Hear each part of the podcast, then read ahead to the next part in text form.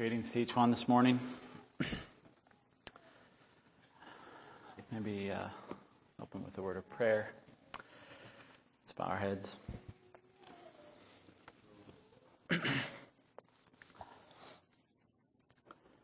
Heavenly Father, we come before you this morning. Father, we want to hear from your word. Father, I tremble standing here, thinking about the message that I have the things that were shared in the opening and how they flow together and just your, how you're working uh, here this morning. Let's pray, Father, that you could use me. I would not be in the way here this morning. Let's pray, Father, that uh, speak to each of our hearts. Let's pray that you would bless the remainder of the service here. In Jesus' name,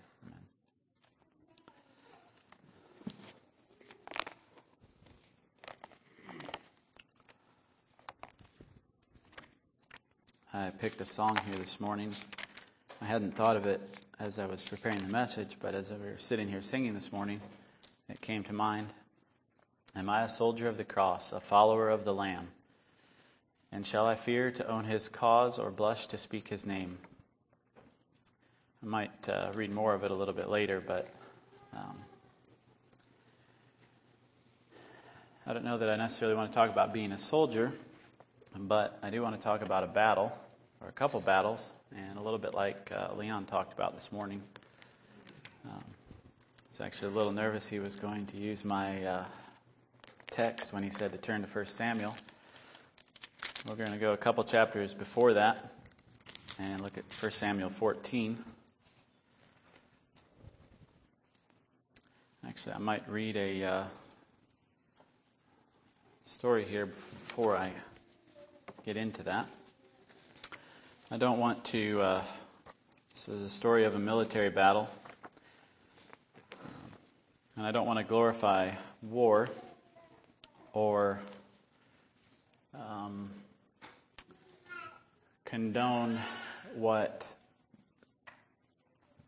the beliefs of the man that uh, this story is about. I don't, I don't agree with it, but uh, nonetheless, it describes very well the, the topic I have here this morning. So I'm going to read a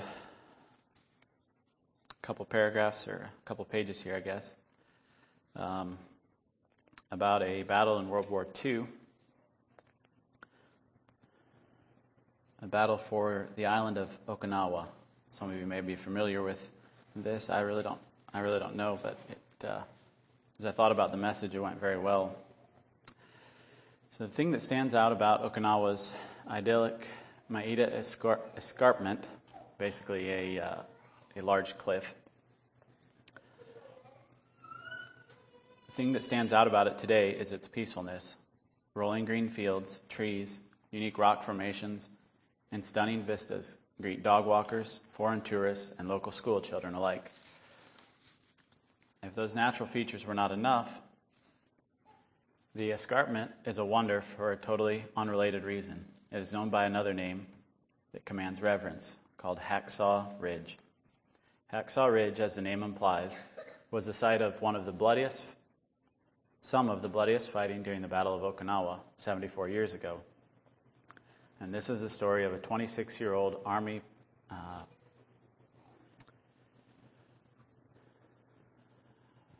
PFC, Private First Class, I believe.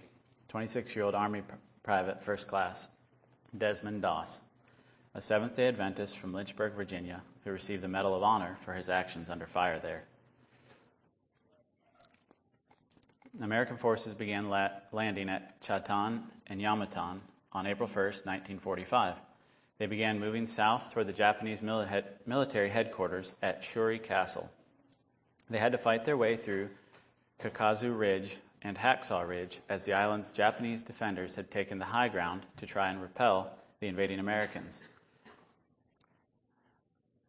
Um, mentioned this here. I read somewhere else that they consider this to be the, in all of the World War II, the second bloodiest battle. I believe D Day would be the first, and then this being the second. Um, Hacksaw Ridge is a hilled area above the ruins of uh, Urasoe Castle. The ridge was a logistical nightmare for both sides. It was inaccessible to American tanks and had to be climbed and taken by soldiers from the 307th Infantry Regiment, 77th Infantry Division. For the Japanese, the ridge's steep cliffs and narrow approaches didn't allow for machine gun nests to fire down on the Americans as they approached. The Japanese had to repel them once they summited the plateau, with the Japanese, which the Japanese transformed into a kill zone. Uh, remember, I think it said it earlier, it was a 400 foot cliff that they climbed. Doss arrived as a medic attached to Company B, 1st Battalion, according to the book Okinawa, The Last Battle. Maybe didn't mention this. This is actually a news article uh, quoting some of the history, different places that talk about the battle. And many of the quotes come from that book, Okinawa, The Last Battle. As a pacifist, Doss had, threat, had been threatened and harassed by his comrades for refusing to carry a weapon in combat or kill an enemy soldier. By the time Doss got to Okinawa, he had already served with, distinct, with distinction on Guam and in the Philippines, according to his obituary from 2006. Doss's company approached Hacksaw Ridge in late April 1945. They aimed for Needle Rock, a nearly 43 foot rock at the east end of the hill. He was in uh, Company B. So Company A tried to mount the the uh, cliff first. They mounted four 50 foot ladders uh, lashed together and cargo nets on the eastern end on May 1st. However, every man who climbed to the top was killed. Company B attempted to climb with cargo nets further to the west. They were ultimately successful in getting two platoons, which would be anywhere from about 16 to 44 men per platoon, they were successful in getting two platoons on top of the 400 foot plateau. Thousands of Japanese soldiers awaited for them in caves and fighting holes, according to a U.S. Army history of Desmond Doss. As Doss and his fellow soldiers made it to the summit, they were pummeled with artillery, mortar, and machine gun fire. According to Doss's Medal of Honor citation, 75 casualties fell, and the rest of the men were forced to withdraw. Only, only Doss remained. He refused to seek cover and remained in the fire swept area with many stricken, carrying them one by one to the edge of the escarpment, and there, lowering them on a rope supported litter down the face of a cliff to friendly hands. Have a hard time reading through this, just imagining what this guy is going through. Many of the same men Doss had saved were the very same ones who had treated him so poorly in his military career.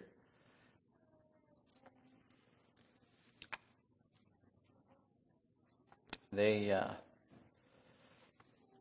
another place it said that they tried very, very hard to throw him out of the army. Um, they felt like he was.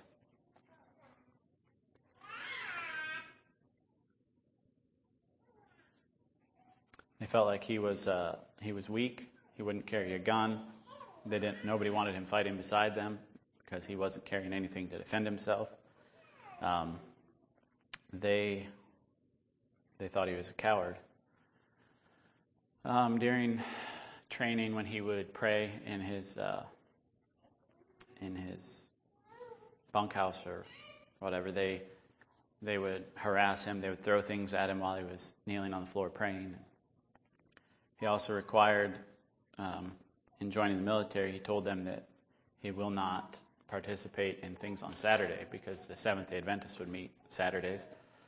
And so he was going to take off Saturdays. He wouldn't go along with the, uh, the uh, training that was going on.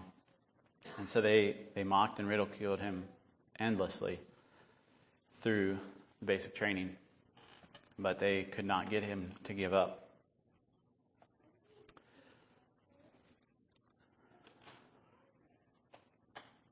Um,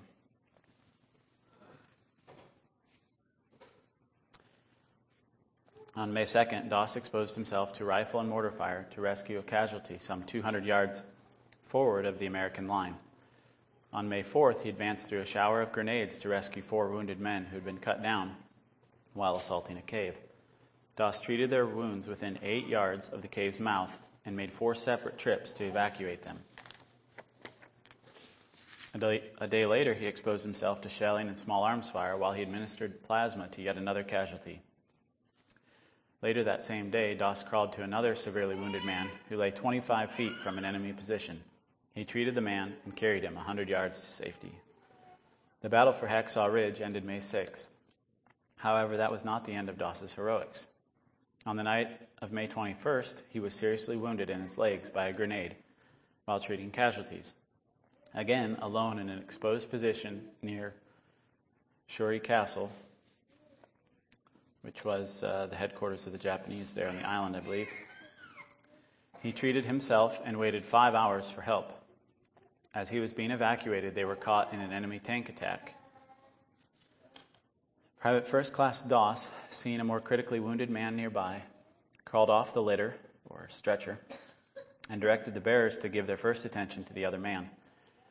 Awaiting the litter bearer's return, he, be, he again he was again struck, this time suffering a compound fracture of one arm. Doss famously bound a rifle stock to his shattered, shattered arm, which had been struck by a sniper's bullet, and crawled 300 yards to an aid station.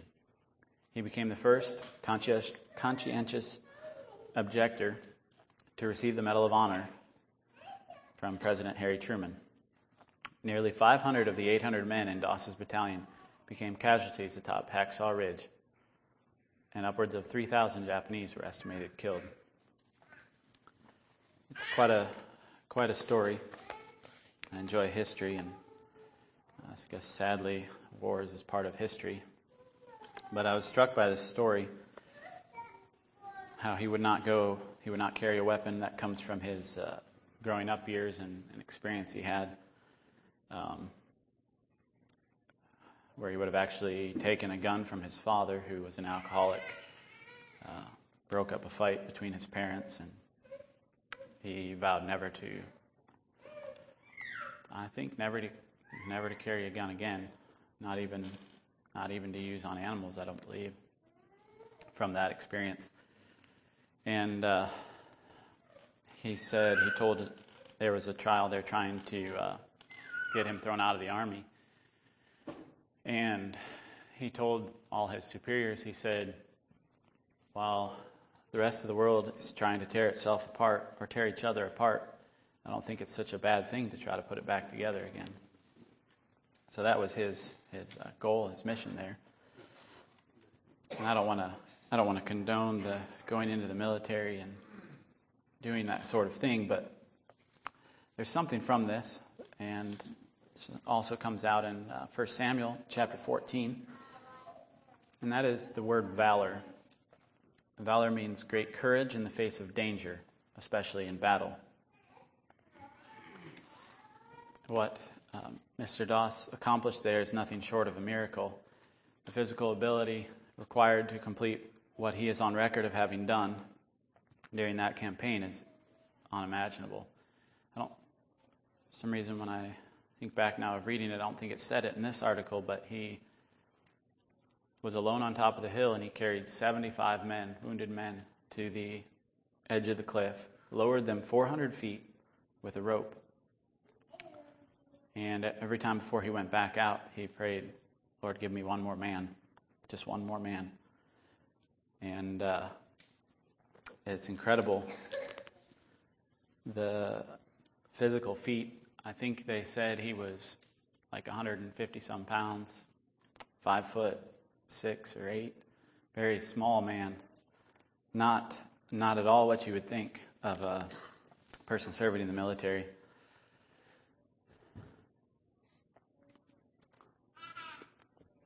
Let's uh, let's look at another battle here in first. Or in, uh, I think I mixed up here. Yeah, First Samuel.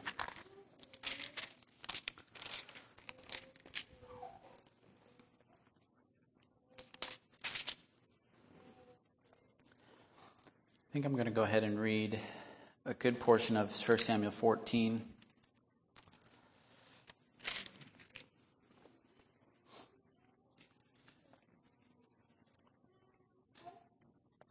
Now it came to pass upon a day that Jonathan the son of Saul said unto the young man that bare his armor, Come and let us go over to the Philistines' garrison that is on the other side. But he told not his father. And Saul tarried in the uttermost part of Gibeah under a pomegranate tree, which is in Migron. And the people that were with him were about six hundred men. And Ahiah the son of Ahitub, Ichabod's brother, the son of Phinehas, the son of Eli, the Lord's priest in Shiloh, wearing an ephod. And the people knew not that Jonathan was gone. And between the passages by which Jonathan sought to go over onto the Philistines' garrison, there was a sharp rock on the one side and a sharp rock on the other side. And the name of one was Bozez, and the name of the other, Seneh. Seni. And the forefront of the forefront of the one was situate northward over against Michmash, and the other southward over against Gibeah. And Jonathan said to the young man that bare his armor, Come and let us go over unto the garrison of these uncircumcised. It may be that the Lord will work for us, for there is no restraint to the Lord to save by many or by few. And his armor bearer said unto him, Do all that is in thine heart. Turn thee. Behold, I am with thee, according to thy heart. Then said Jonathan, Behold, we will pass over unto these men, and we will discover ourselves unto them. If they say thus unto us, Tarry until we come to you, then we will stand still in our place, and will not go up unto them. But if they say thus, Come up unto us, then we will go up. For the Lord hath delivered them into our hand, and there shall be a sign unto us. And both of them discovered themselves unto the garrison of the Philistines. And the Philistines said, Behold, the Hebrews come forth out of the holes where they had hid themselves. And the men of the garrison answered Jonathan, and his armor bearer and said, Come up to us, and we will show you a thing. And Jonathan said unto his armor bearer, Come up after me, for the Lord hath delivered them into the hand of Israel. And Jonathan climbed up upon his hands and upon his feet, and his armor bearer after him. And they fell before Jonathan, and his armor bearer slew after him.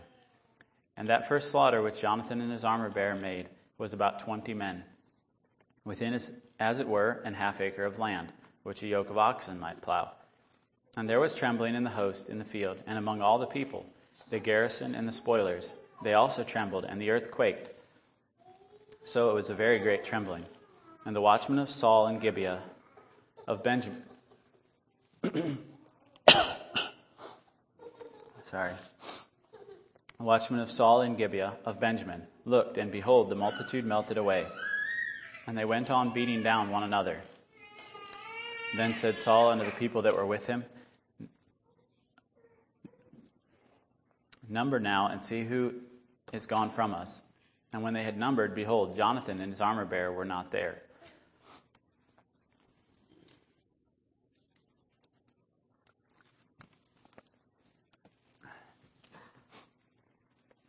And Saul said unto Ahira, Ahiah, Bring hither the ark of God, for the ark of God was at that time with the children of Israel. And it came to pass, while Saul talked unto the priests, that the noise that was in the host of the Philistines went on and increased. And Saul said unto the priest, Withdraw thine hand. And Saul and all the people that were with him assembled themselves, and they came to the battle, and behold, every man's sword was against his fellow, and there was a very great discomfiture. Discomfiture. Moreover, the Hebrews that were with the Philistines before that time, which went up with them into the camp from the country round about. Even they also turned to be with the Israelites that were with Saul and Jonathan. Likewise, all the men of Israel which had hid themselves in Mount Ephraim. When they heard that the Philistines fled, even they also followed hard after them in battle. So the Lord saved Israel that day, and the battle passed over unto Beth Bethaven.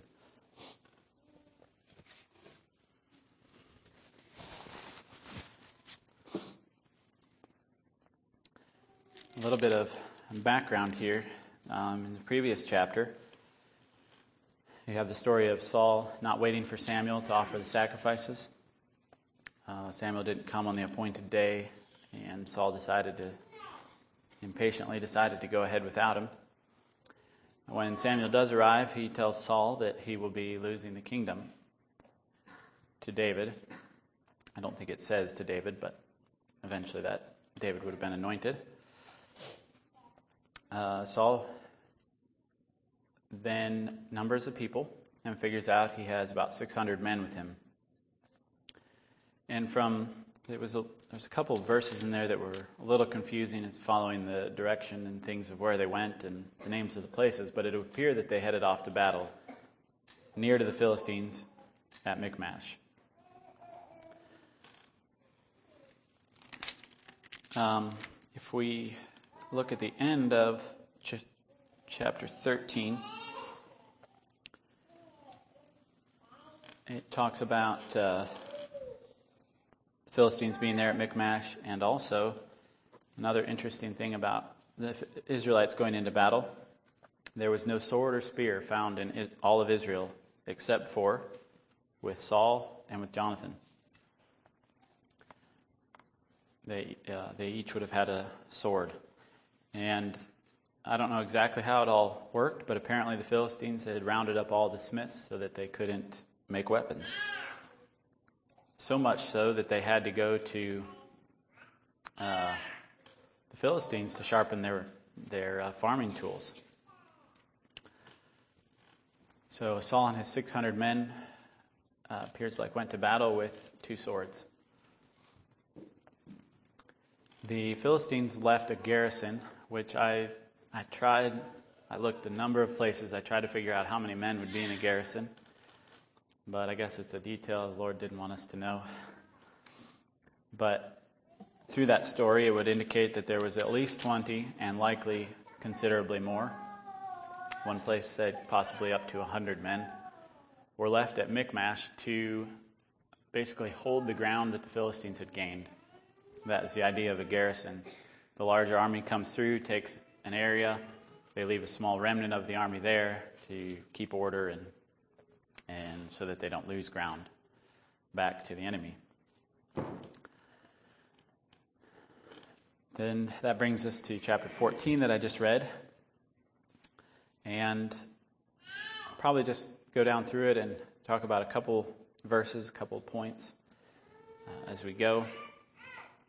Um, one thing I found interesting in verse 4, uh, naming rocks sounded like kind of an intriguing thing. So I went and looked up the names of them, or what the meaning of the names of these rocks were. Apparently, there was an important uh, thing there to have these rocks named. And it appears like the one named Bozez.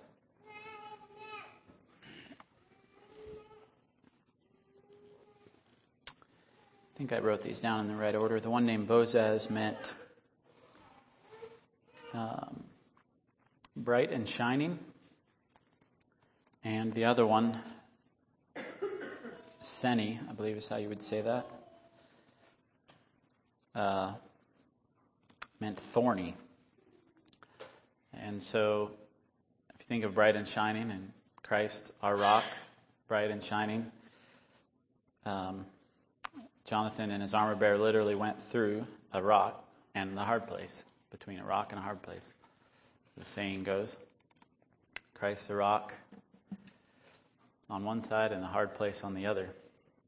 I'm not sure exactly what all the purpose or meaning of that is, but it, it struck me as kind of interesting as I thought about it. Jonathan here, the devotion that Jonathan invokes from his armor bearer here is, uh, is incredible. Remembering a lot of the facts from the end of chapter 13. Um, the two of them go to, they would go up to the Philistines. Jonathan decides, hey, let's go up here. Doesn't say anything about it, but I would assume that he was in communication with God over the matter, or else he would not have been going. But uh, says to the armor bearer, let's go. The armor bearer says, Sure, I'll go with you, knowing that they have one sword. What was Jonathan expecting the armor bearer to do? How was he expecting him to fight? This, as the story goes on, it gets more interesting. Rather than a, uh, a good military tactic, you know, a sneak attack or to flank around one side of them and attack on a weak side. They, Jonathan says, we're going to go partway up here, and we're going to, we're just going to yell, hey, look, we're down here. I mean, let them know that we're here. So they did. They both made themselves known to the Philistines. And Jonathan had a plan laid out. He said, if we're, uh, if they call us up there, then we'll go. If they don't, we'll stay here. I thought it was interesting is that he, the plan was not, if they say we're going to come down there, then we'll, we'd better run back and hide in the holes. Or run back to camp. You know, God must not want us to have victory here today. Um, apparently, this is some of my thoughts. That I was thinking about that. God must not mind this blaspheming nation and uh, the Philistines, an abomination in God's eyes, poking their fingers in God's eye. You know, the Israelites were God's chosen people, and they were suffering. But it must not be His timing. If you know, we'd better turn around and run. He probably doesn't even need us anyway. Those aren't, I don't think those are things Jonathan thought. Jonathan had in his plan he was going to face the Philistines, whether he went up to them or they came to him.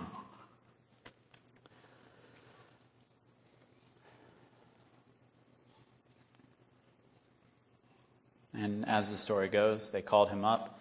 Find it interesting what the Philistines, the wording here, what the Philistines said. Um, come up to us and we will show you a thing. It Doesn't really doesn't really make a lot of sense. Like what what is that? And I sort of get the impression that it's. Um, you ever hear the phrase, you know, show them who's boss, that kind of a thing. So that's the impression I get, where the Philistines are like, these two little Israelites, what do they think they're going to do? Yeah, come up here, we'll show you something. And uh, that's what Jonathan needed to hear, and on they went.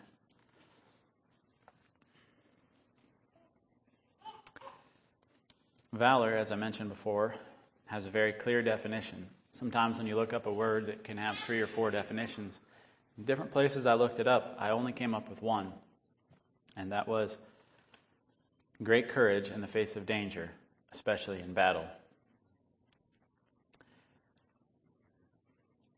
it's not just doing, doing dangerous things. Obviously, what um, Jonathan and his armor bearer were doing here was dangerous. Uh, two going against possibly a hundred men with one sword. Um,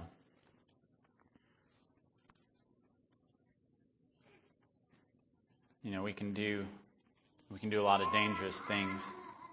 Um, I was trying to think of some examples. The first things that popped into my mind were things like skydiving or bungee jumping. You know, we can do those things. They're dangerous, but that doesn't make them. Uh, it doesn't make it something valorous. It is. It's going forward against the odds. It's facing. It's facing the fear when others are backing down. When everyone else is running uh, to stay standing facing fear and not cowering. And valor needs a cause. Some of those, those other things I mentioned, the skydiving, this doesn't really have a cause. But Jonathan had a cause here. The Israelites were being oppressed, they were God's people. Um, there's many things you could say about that. Jonathan had a cause, he had a reason to stand up. Very few people will stand in the face of something like that without a reason. The story of Desmond Doss, he, he felt like it was his obligation to do something to try to help uh, save men. It sounds a little, uh, it's a little confusing to go to a war to save men when you know that going to the war is also killing men. That, that doesn't make a lot of sense to us, but he believed it was his part to try to save his fellow Americans. And he stood in, in a very fierce battle and did and did that. He showed great valor. I think I mentioned this already that he was quoted as saying to his superiors that when all the rest of the world is intent on tearing each other apart, it doesn't seem to be such a bad thing to want to want to put a little back together again. Jonathan likely thought a similar or had a similar cause. It's not uh, it's not God's will that we should be suffering under these Philistines. That's not what was promised to Abraham, Isaac, and Jacob. It's very clear he probably would have known those stories, being taught down through the ages. That was his cause, that God's glory might be made manifest through Israel. And that wasn't being done by them hiding in holes. So, getting into the battle here. So, they're coming, um, different places it talks about coming up, climbing up. It's clear that Jonathan was in a lower position in the battle, uh, which is generally a weaker position. Militaries often try to take a higher position because they have a better, better range, um, better visibility. Jonathan was coming up from down below. and it was steep enough that he had to climb up on his hands and knees. I kind of got in my uh, picture in my mind of someone kneeling in prayer, uh, battling in prayer, and Jonathan climbing up here on his hands and knees to the battle. Um, it says that they fell found my verse here.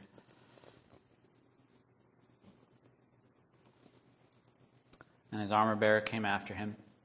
Uh, verse 13. And they fell before Jonathan, and his armor bearer slew after him. I tried to picture exactly how that would happen. You have one sword, and the armor bearer likely had a shield. And so they fell before Jonathan, and the armor bearer slew after him. Apparently, the armor bearer at some point he either had Jonathan's sword, and Jonathan would just go and knock him over, and then they would he would kill him. I don't know. It doesn't make a lot of sense how the story is read here.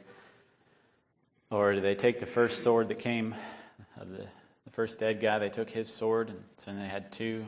It doesn't give those details. Apparently, God didn't think those were necessary, just like the number that was slain there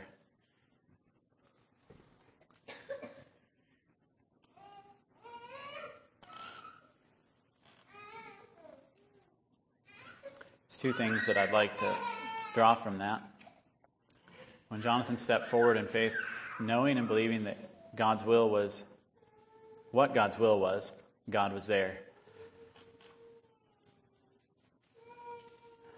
Um, guess I didn't read far enough here. The earthquake.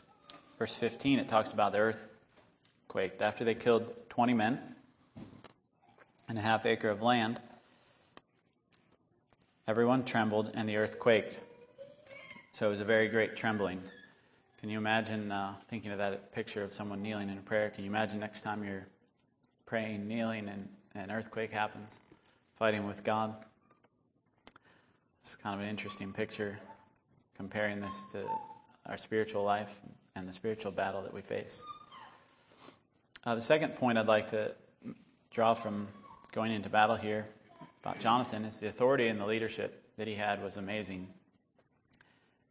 Somehow, it's a little hard for us to imagine that the armor bearer, knowing that they're going into battle with one weapon, knowing that they're outnumbered two to for sure 20 and possibly up to 100,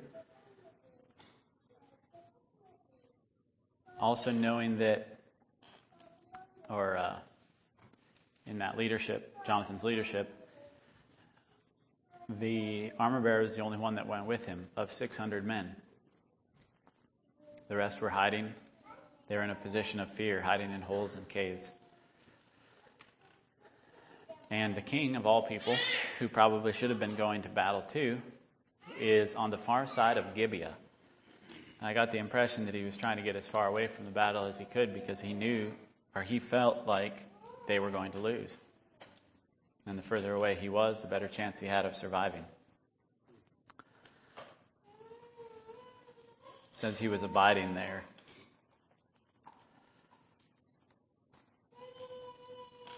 And Jonathan, when he went into battle, um, the earthquake happened there. Uh, he brought the armor bearer with him. They slew 20 men. Then the earthquake happened. It says that it even brought people, Israelites, who had deserted them and joined with the Philistines. He even brought them back to fight against the Philistines. It's just an amazing picture of, of his, I'm not sure the right term, if it's authority or leadership, or, but by him standing strong in the battle, having great courage in the face of danger, he drew other men into the battle with him.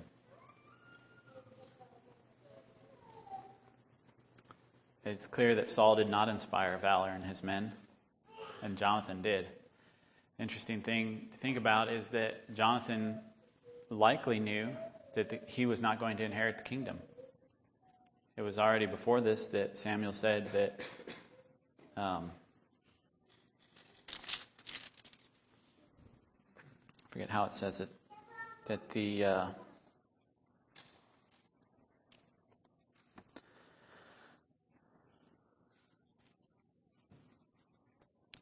Your kingdom shall not continue. The Lord hath sought a man after his own heart.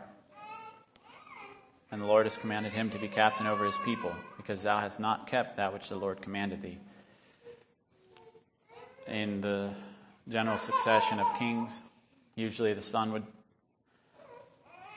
usually the son would take over as king when the king passed on. So Jonathan would have been probably planning on that at one point. Finds out that his because of his father's uh, stupidity or weakness or impatience, whatever you want to call it, he uh, disbelief in God, maybe be the best term there, probably. Finds out that the kingdom is no longer his, but that doesn't mean he just turns and goes and hangs out with his father, who is uh, weak and in fear. He went on fighting for God. Both of them knew what should be done, but Jonathan did it. That's the difference. Many times people know what the right thing to do is, but not everybody but not everybody does it. Sometimes it takes courage in the face of danger. I uh,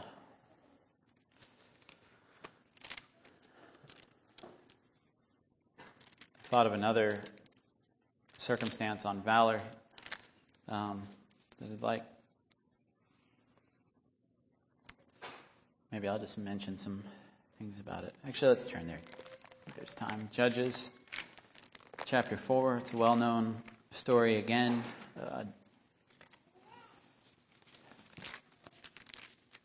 Deborah and Barak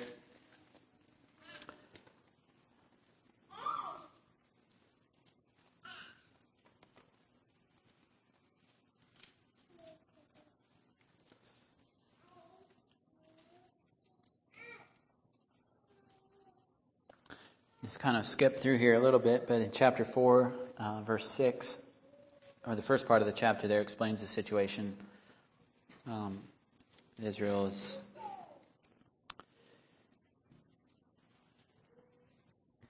Israel is sold into the hand of Jabin, king of Canaan.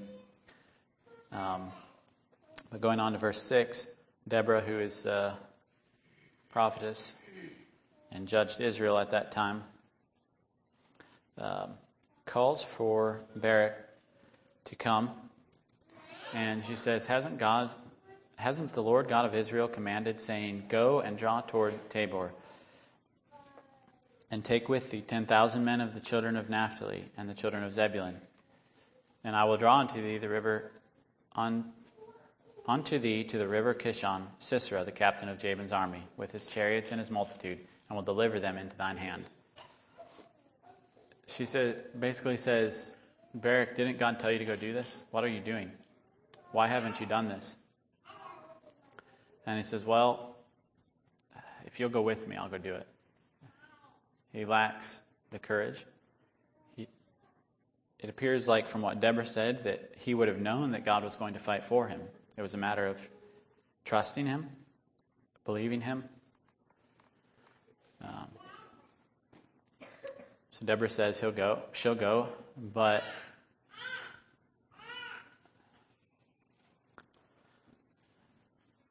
because of his fearfulness to do as God commanded uh, Barak to do, the glory of winning the battle wouldn't be his. Um, it's another interesting story where Barak was a little bit like Saul. He did not, he did not have the courage, he did not have the strength to stand when the battle uh, was there. I also thought of, in my preparations, I thought of David and Goliath. David had the courage, the rest of uh, the Israelites did not, as Leon shared. It's a very, very good uh, message this morning. Kind of laid some uh, foundation for what I was wanting to share. Then in chapter 5, um, I have another example, only this time in the positive. We have uh, verse 18. Zebulun and Naphtali were a people that jeoparded their lives unto the death in the high places of the field. They came and fought in the battle. They knew what was uh, required of them. They were prepared. And they even fought to the death in some cases or some of them died in the, in the fighting, it would indicate. Um, this song here of Deborah and Barak is very interesting. Um, I remember a few years ago sharing on some of it, and uh, you kind of go down through the children, through the 12 tribes, I guess it would be, the children of Israel there, and uh, they kind of give a uh, what would you call it? Almost a report card of how they did or what they did in the battle. And you have some that don't show up, um, some that are too busy, and then you have some that risk their life, some that had other fronts they were fighting on, but they they gave up enough men to come help in this battle also. Um, just a very very interesting chapter there.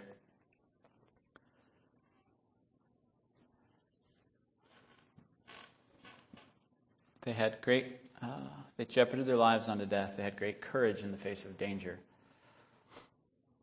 Now, I'd like to try to, uh, next little bit, move this over into more of a, what would you say, a spiritual sense, or not so much a, uh, the physical battles, um, you know, war, like as we've been talking about. But I think we can get, I think those stories, the, the one I read from World War II and also these here, give us a little bit of a uh, maybe a picture of the um, kind of the what valor is to the extreme. Um, help us to visual, visualize that a little bit as we look at the spiritual battles we face. Um, I'd like to turn to Paul in Acts 14 turn to Acts and read about Paul. Uh, chapter 14.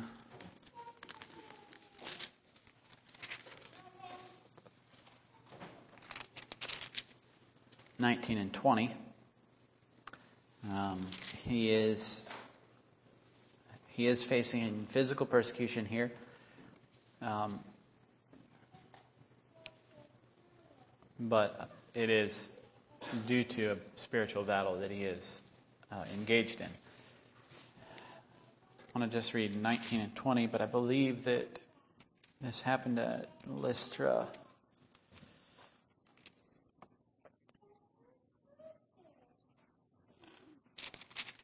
Yeah, Lystra and Derbe and the cities of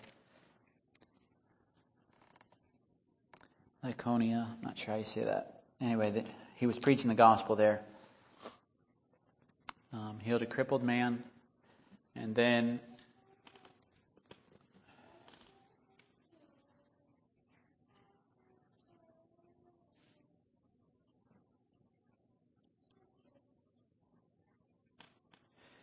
In verse 19,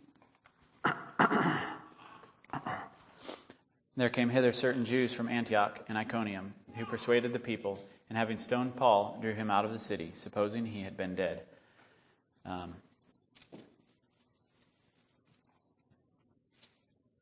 he. Oh, I didn't read 20. Okay. Howbeit, as the disciples stood around about him, he rose up and came into the city, and the next day he departed with them, with Barnabas, to Derbe. So they throw him out of the city uh, because he's preaching the gospel. The Jews stirred up people against him, they stone him. Um, they leave him out there thinking he's dead, and he stands up, walks back into the same town, and sleeps there overnight. I sort of wonder how well he slept. You know, thinking about how these people just threw him out of the city. Maybe they didn't know he had come back in. But not only does he go back in that night and then leave the next day on his own accord with Barnabas, but later he returns again. Um,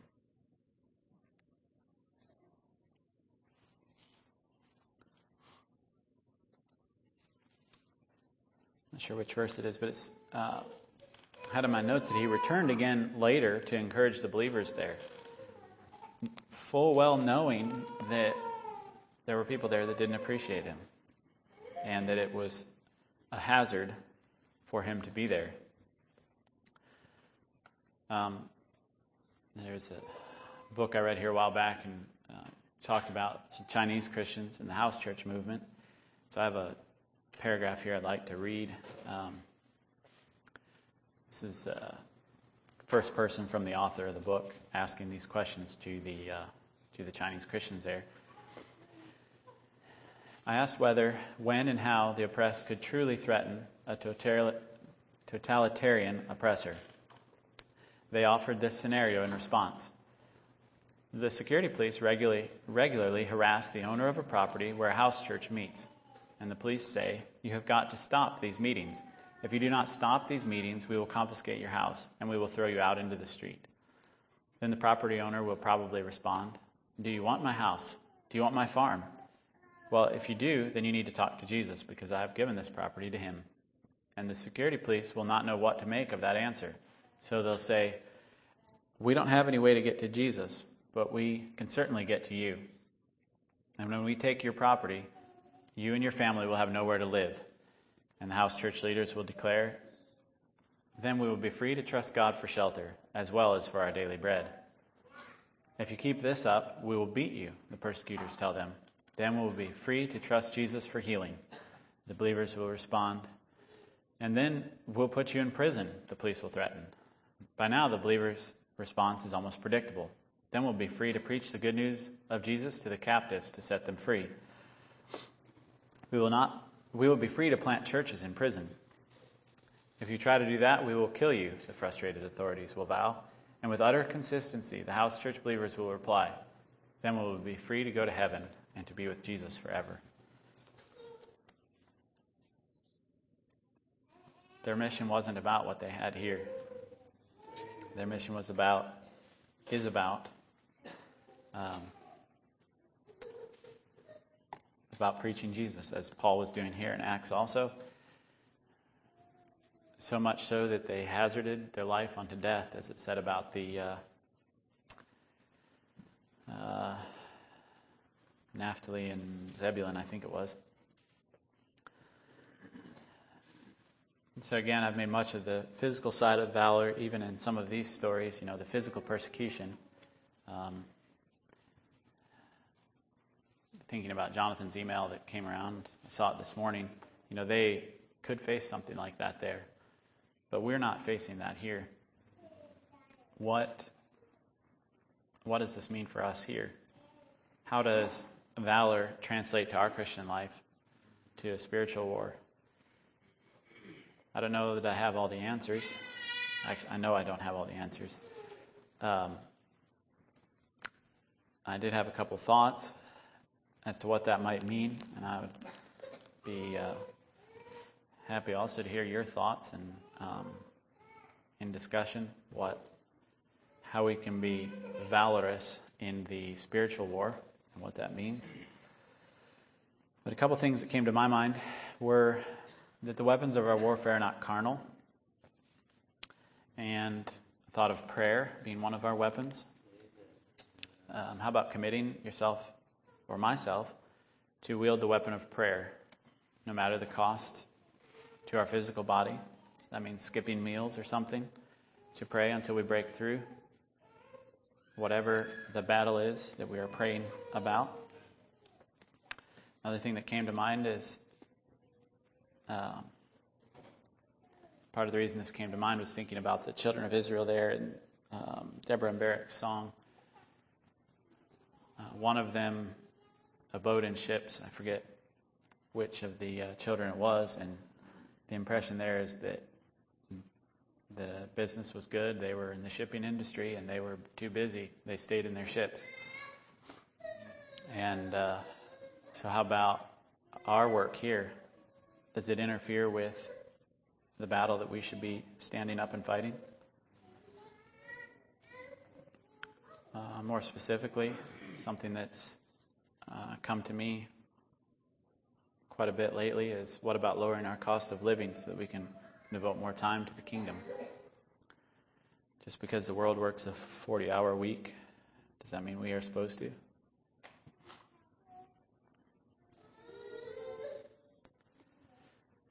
Um, turn to Second Timothy if you want. Just read a. Actually, I'm not going to turn there. I'll just read a verse here. Thou therefore endure hardness as a good soldier of Jesus Christ. No man that warreth entangle himself with the affairs of this life, that he may please him who hath chosen him to be a soldier. Endure hardness. Uh, when I thought of this verse, I thought of both of David going against Goliath, of Jonathan going up against the Philistines, um, the two tribes of Israel there that hazarded their life unto death.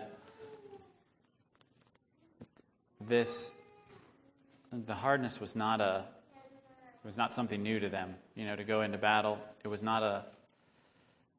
David had the experience of fighting off the lion and the bear um, when he went before Goliath. And as Leon brought out, he, he had those experiences, and because of that, he could trust God that God would deliver this man into his hands also.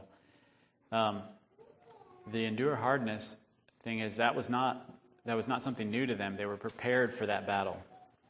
They uh, again, Leon brought out that David had been in the in the uh, uh, with the king there, with Saul. And when they went to battle, he left, went back to his, be with his father. David wasn't brought up in some sort of plush, um, easy, I can't even think of how to describe it really, but he endured hardness throughout his childhood, growing up and into young adult life, that he was prepared for the battle. Being willing to face ridicule, stand for truth, uh, mocking and scorn from the world around us very easily causes us to shy away, uh, to keep our beliefs to ourselves.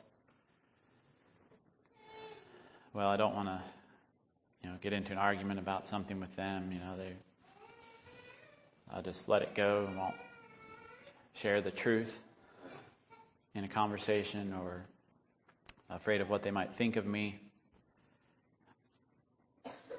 afraid of what uh, what people would think about how I look, maybe even those things. It's easy for us to do, but sometimes I wonder if it's because we haven't endured hardness, we haven't prepared ourselves for the battle. What about denying common comforts for the sake of serving others? If we live easy lives, avoiding hardship, in little ways. When circumstances call for true val- valor, we will cower in the face of fear.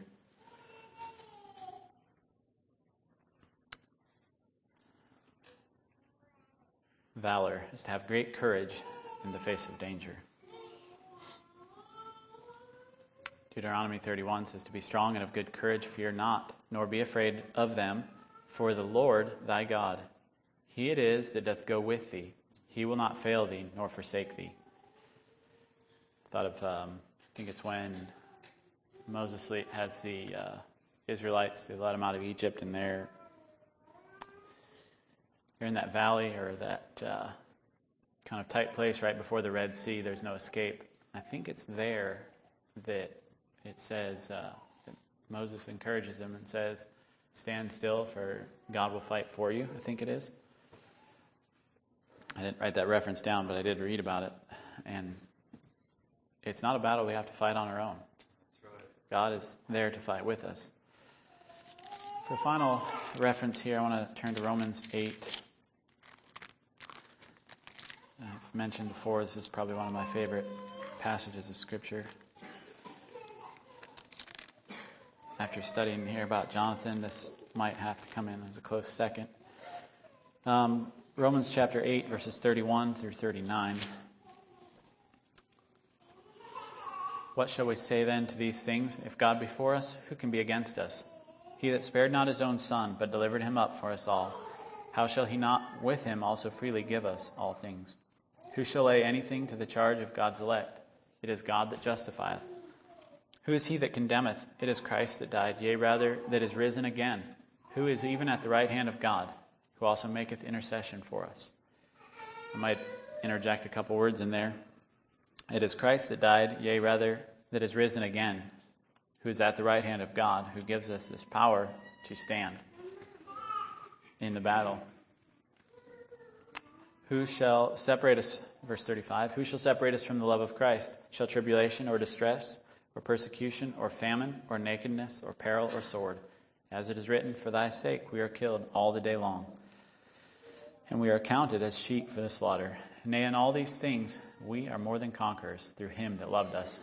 For I am persuaded that neither death, nor life, nor angels, nor principalities, nor powers, nor things present, nor things to come, nor height, nor depth, nor any other creature shall be able to separate us from the love of God, which is in Christ Jesus our Lord. There's our, there's our cause to stand valiantly for.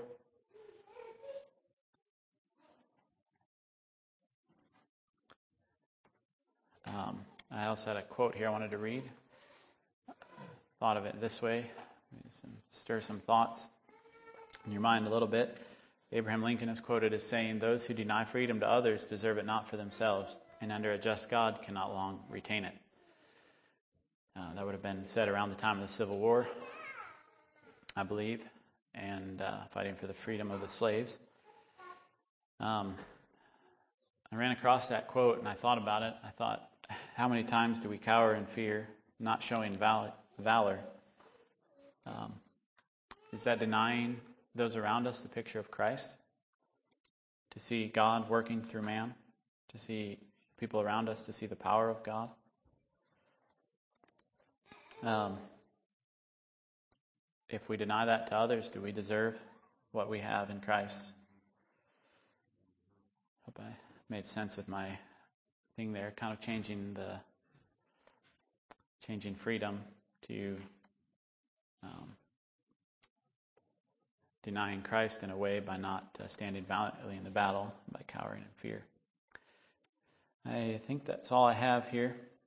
Just remember this uh, definition here great courage in the face of danger, especially in battle. May uh, God bless each one of us as we go to fight the battles that He has for us.